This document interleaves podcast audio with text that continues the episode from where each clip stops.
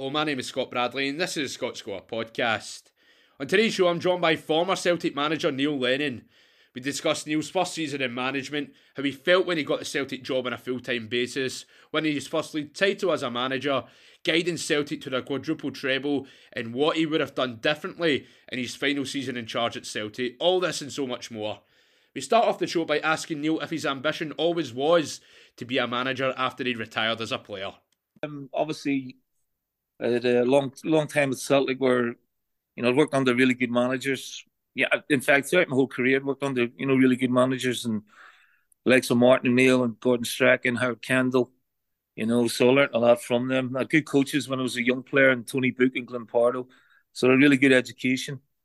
And then obviously being a captain, you know, I always felt I had leadership qualities as a player and then you know uh, obviously did my coaching badges you know while I was still playing did my B license my A license and then obviously the next step was to um, you know do the pro license.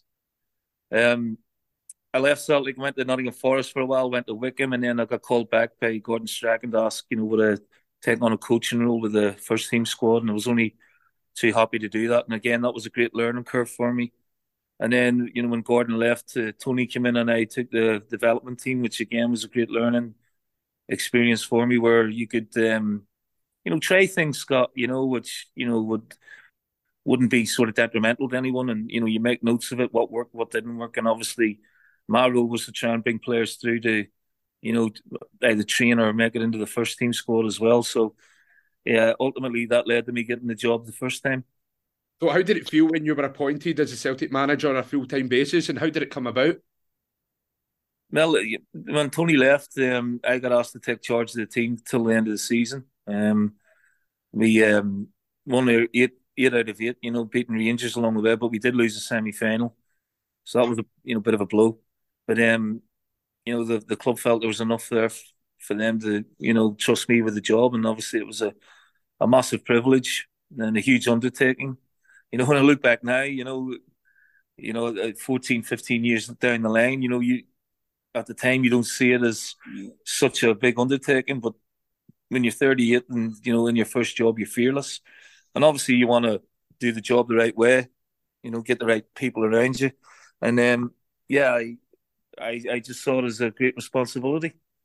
And uh, your first season at Charles at Celtic, you just you just narrowly missed out in the league by a point.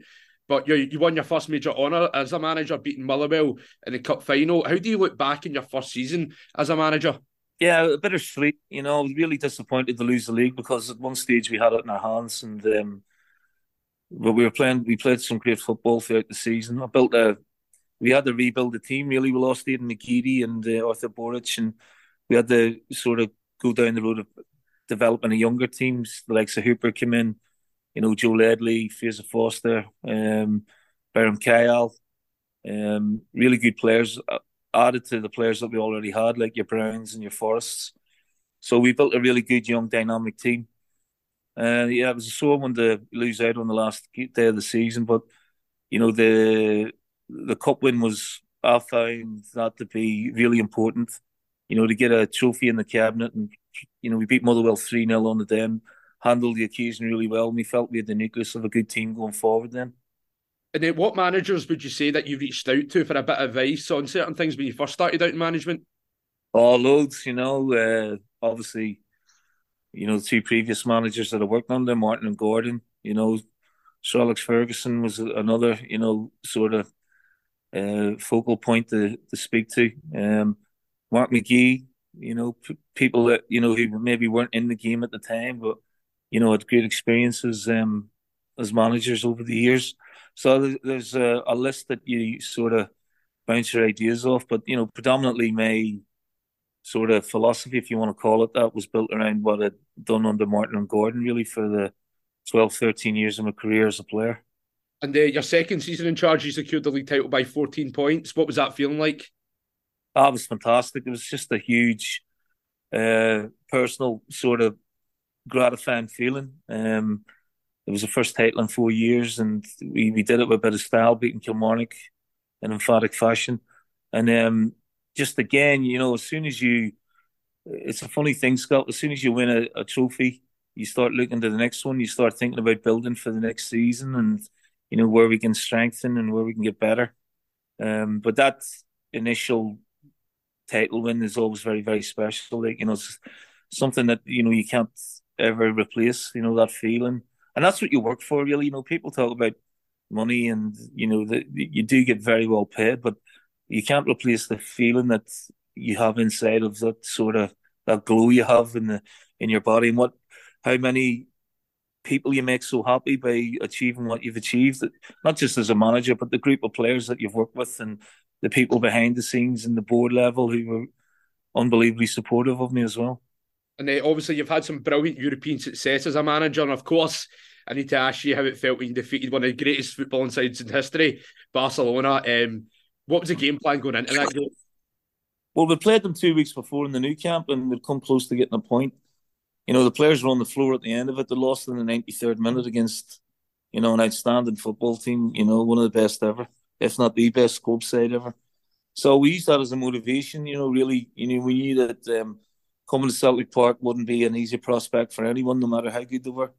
And uh, we knew that, um, you know, we'd have to suffer in the game and they would dominate possession and, and chances.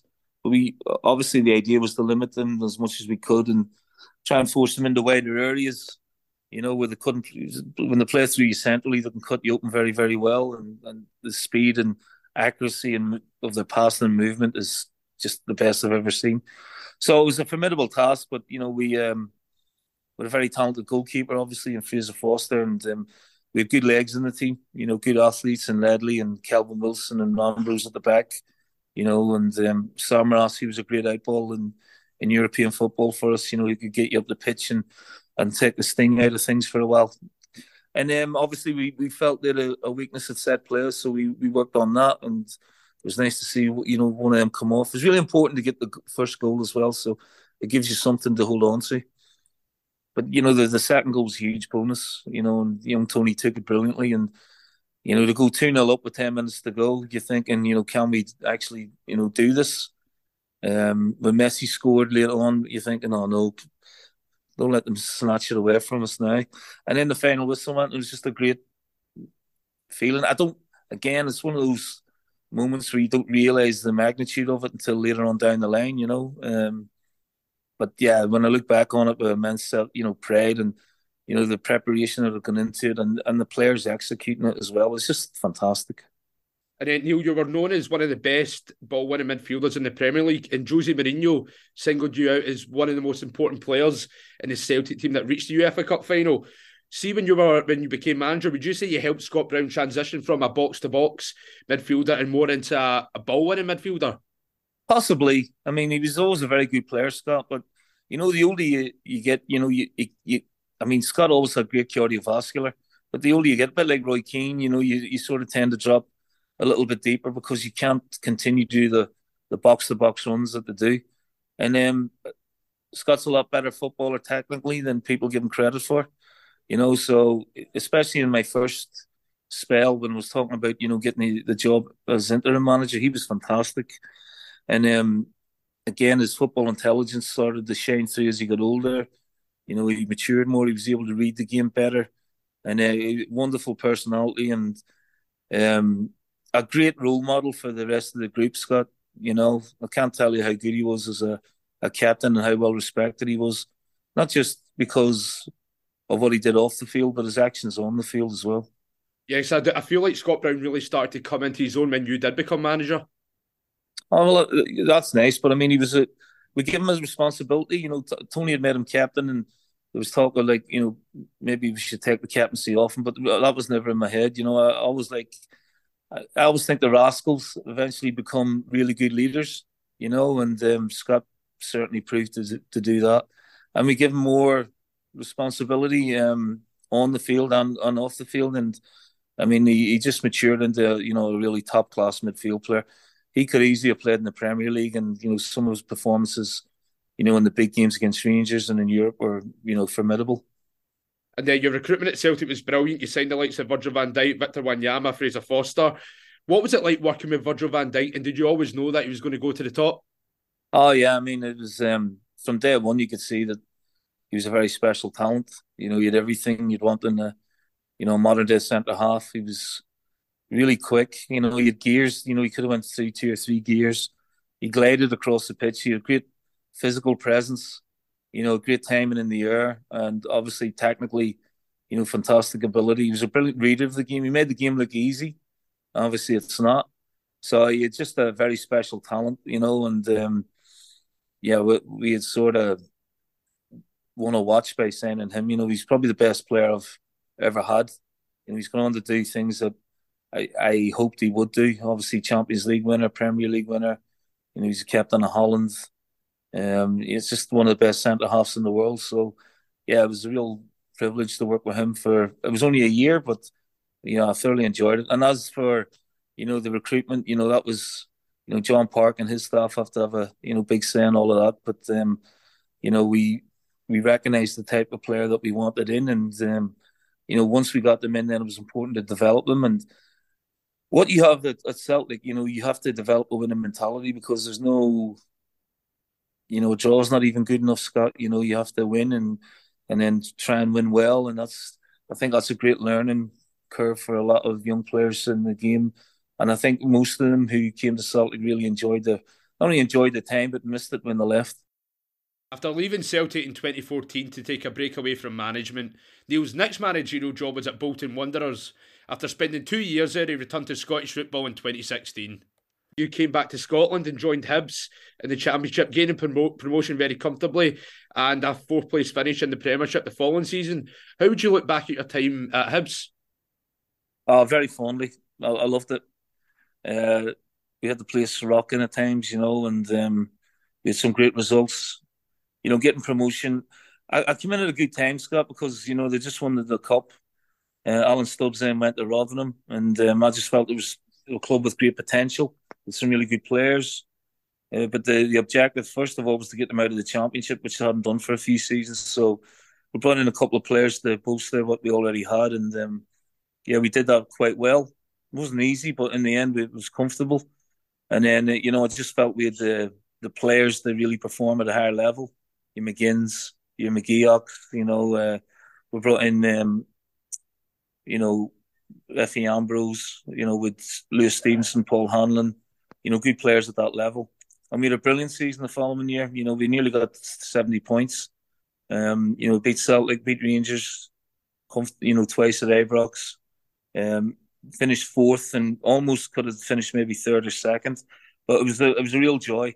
You know, we played some great football, scored a lot of goals. Um, and I look back on it, very happy memories indeed.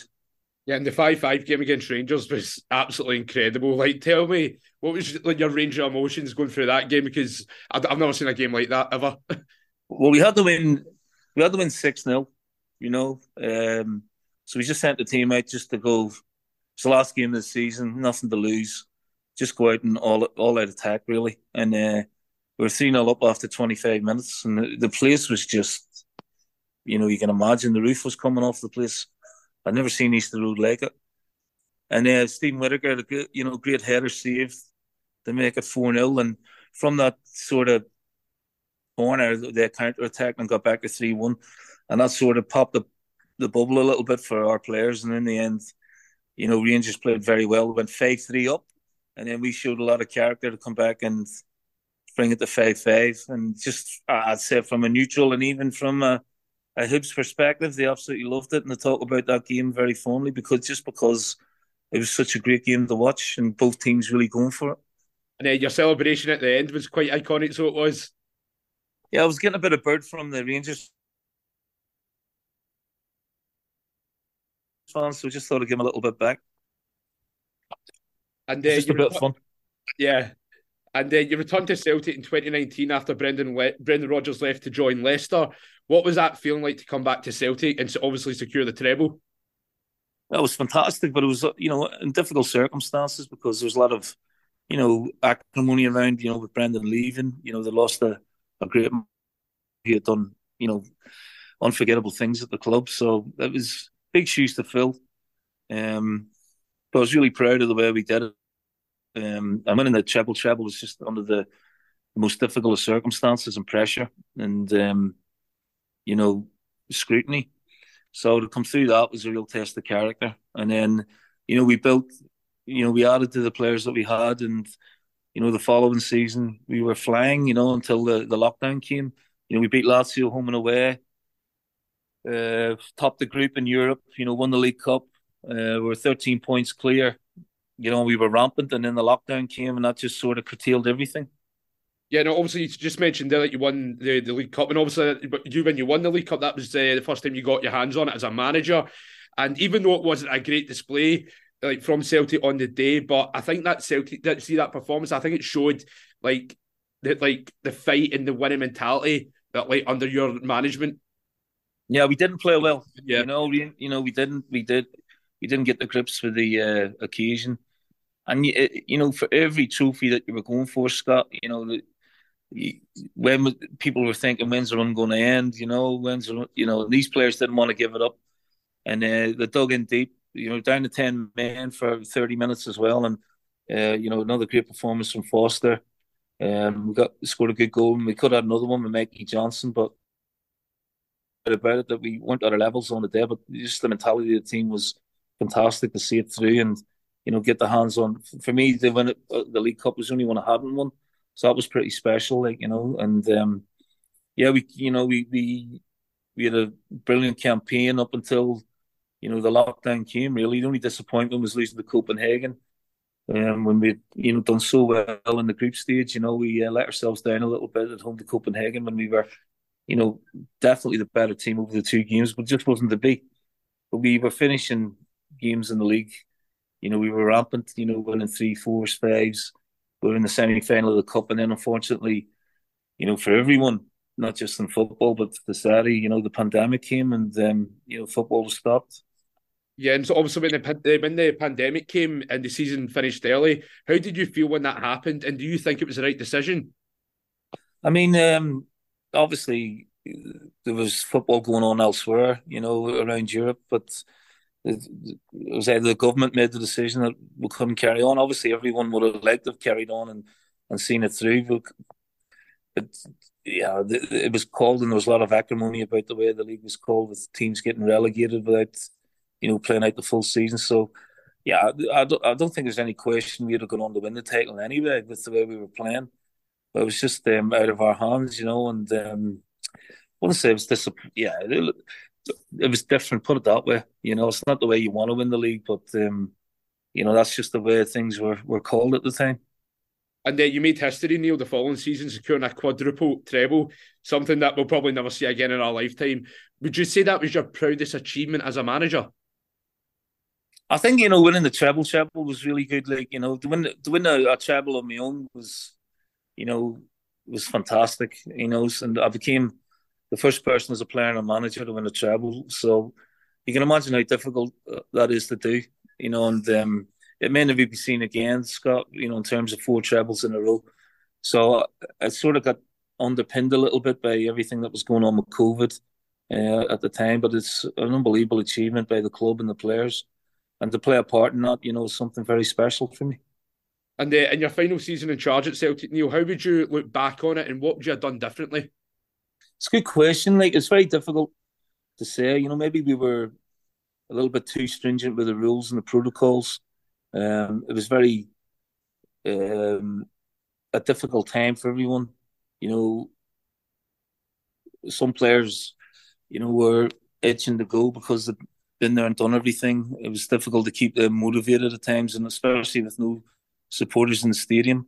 I don't know what what, what you could change. You know, we tried to do everything by the book, and um, you know, we it, it seemed like every week or every month the rules were being sort of changed, or the goalposts were being moved with the protocols, and um, a lot of players were away from home, away from their families, and very disaffected. So it's difficult to say what you could have changed. That I mean, maybe you know, formation wise. But in terms of personnel, we lost a lot to COVID that year with, with either players getting it on, on international duty or just picking it up in in their everyday lives. A lot of them were sort of um, camped at home, and the, the only time they got out was to go to the training ground.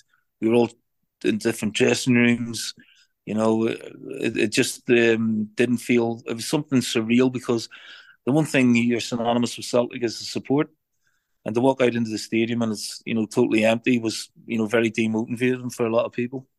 So overall, how would you reflect on your time as Celtic manager? Uh, like looking back at your two spells there. I, it's difficult for me to say. It's up to other people, Scott. Really, you know, I had a fantastic time, and it was a privilege. You know, and I've won trophies, and you know, made strides in Europe, and we brought some great players to the club and sold them on for a lot of money. So, yeah, I mean, uh, uh, you know, overall, I think I did a pretty good job. But you know, I, will let other people decide on that. And then you made the switch from Scotland to Cyprus. Tell me how that move that move came about, and what made you want to go there. Well, it's just a different challenge, you know. And um, I got the call from Omonia. Um, I did a bit of research on them, looked at some of their, their games, and I felt that there's some decent players. Um, the remit to go in was like the, you know, they were struggling in the league, but you know they were still in the cup, and they wanted to go as far in the competition as they possibly could.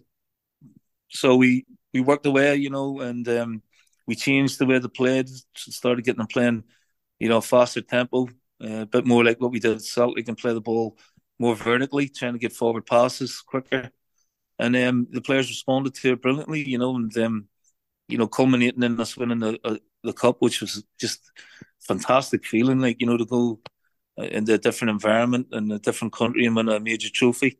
And then on top of that, you know, we played a, a qualification game against uh, Ghent, um, massive underdogs, and you know we prevailed four 0 over the two games, and that was that was just as good as winning the cup, you know, because it gets you into the Europa League group stages and brings a, a huge amount of money to the club, and it culminated in getting Manchester United as well. So it was almost like a Champions League group with Man United and Real Sociedad, and we acquitted ourselves well. We were minnows, you know, and we ran Man United very close and Sociedad very close. So again, a fantastic experience, you know. I met a lot of good friends out there. I met a lot of uh, good people working with me, you know, and uh, I enjoyed working with the players. And obviously, the climate was fantastic. Yes, what would you say you learned the most during your time in Cyprus? Just about different ways of playing. You know, come up against Slovakian coaches, Spanish coaches, Greek coaches. You know, different styles of play, um, different tactical lineups, different tactical formations you know, it was really interesting uh, in the, in terms of the tempo of the games as well. You know, I I was surprised actually by the quality of the the teams and the supporters as well. You know, there's big crowds there as well. So there's a real passion there for football, but they're different, you know, and they, they do have a uh, they do like to ch- chop and change managers, and they knew that there was a culture of that. So you know, it did like eight or nine months, and it was great success and I look back on my time there very fondly. So, who would you say is the toughest manager you've came up against in your career? Oh, that's a great question. Uh, Conte. Conte. At Juventus, yeah. Um, exceptional team and exceptional. He brought back the three five two, Scott. You know, he brought it back in vogue and a lot.